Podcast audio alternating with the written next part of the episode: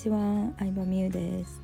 結構最近のねスタイフはため撮りをしてたのが多かったので収録自体は久しぶりなんですけど今日はですねタイトルにも書いてるように私が、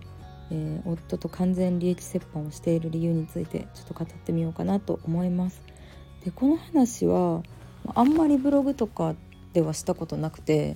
あの、まあ、直接会ったことあるお客さんとか、まあ、結構仲いい友達とかにしか話したことないんですけどうんもううちは、まあ、一緒にビジネスをやってるっていうこともあって利益完全折半っていう形をとってます。で私たまにねコンサルとかって、例えばコンサル、まあ、50万円とか80万円のコンサルが売れて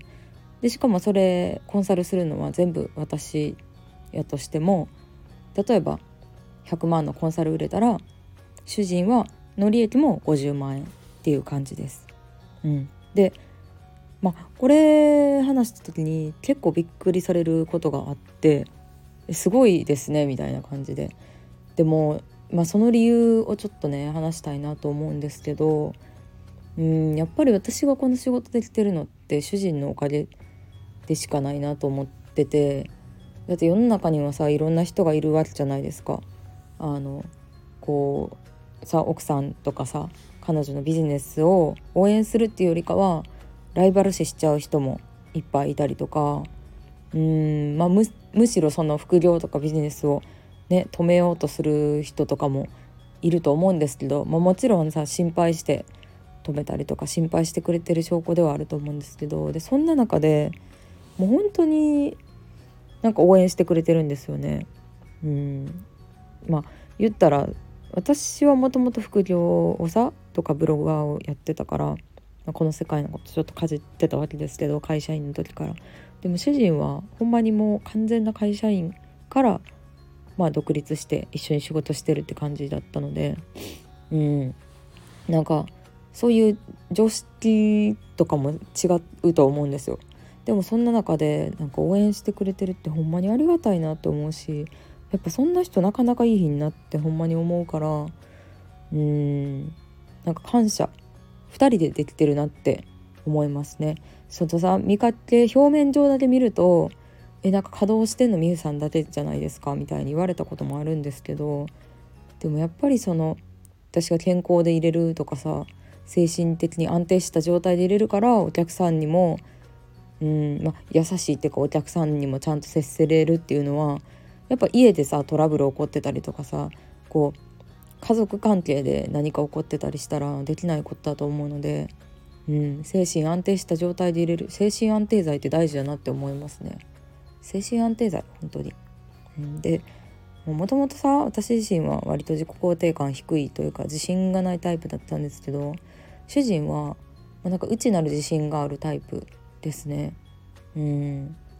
内なる自信があってうーんなんか頼もしいというかなんかそ見るからに自信満々とかではないんですけど頼もしいというかなんだろうな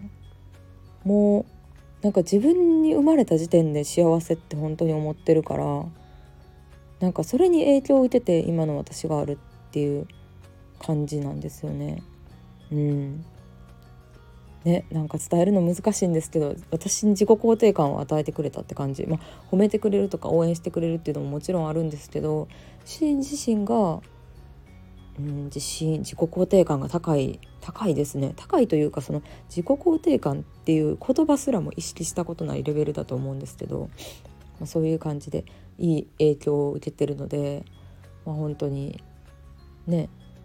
うん、ありがたいなっていう感じですねだからさ一見してまあ会社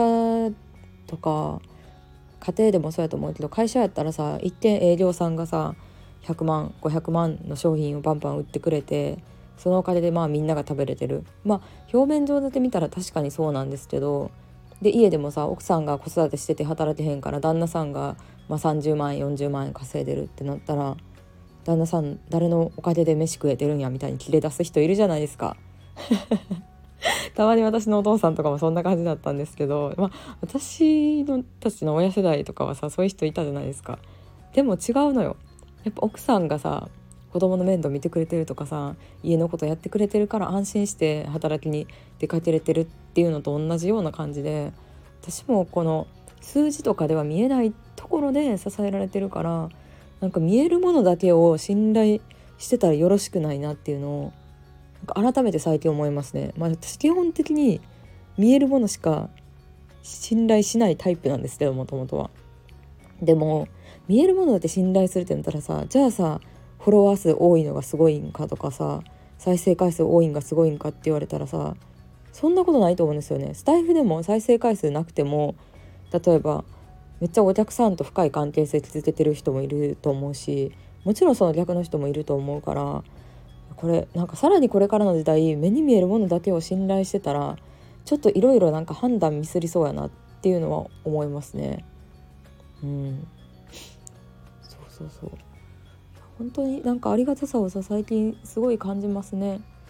うん。なんかどういうところかっていうとまあ家事してくれてるとかもあるんですけど洗濯とかあの食器洗うとか。うん。あとはなんかもう気づかないうちになんかラップとかさ何洗剤とか何やろあと何やろなんか何何買ってくれてるかもわからないですけど気づかないうちに多分そういうのも買ってくれてるから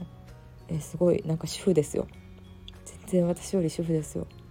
ね、2人ともねちなみにあの1人暮らししたことないんですよ今までの人生で。1人暮らししたことなくて結婚するまでお互い実家に住んでて一緒に住み始めたって感じやから私も1人暮らし経験ないんですけどまあでもねなんかやってくれててやってくれてるなって気づいた時はほんまにあの感謝してます。感謝してます常に。感謝の心ってさなんかさ当たり前になっちゃうじゃないですか。日本に住んでたら毎日ご飯食べれるの当たり前やしコンビニとかさどんなに安い料理でも美味しいっていうのは当たり前やけどちょっと海外出たら全然違ったりとかするしさ毎日行けるのが当たり前じゃない国もあるけどうんなんかその当たり前をさ意識するっていうのをすごい心がってますね最近は。うん、当たり前を意識するしようと思うだってその当たり前がさ失った時に気づくとか嫌やからさなんか今を楽しむと同時に今の当たり前感謝しようって思いますね。そう私のそう11月の目標は感謝なんですけどなんかいろんなものに感謝しようって思ってマンションのね何なんか管理人さんみたいな人とかにも朝早く起きてさゴミ箱のゴミとか取ってくれてたんですよ、まあ、仕事って言ったらそれまでなんですけどやっぱそういう人がいるからさ世の中成り立ってるなってすごい思うしコンビニの店員さんにもほんまに愛想よくちょっと関わろうって思ってそういうのやってますね。うん。そういうのやってますねって話なんですけど。はいということでまあ目に見えないものに感謝しようという話ですね。主人とのリーチ折半の話からいろいろ飛びましたが、えー、今日も楽しく頑張っていきましょう。バイバーイ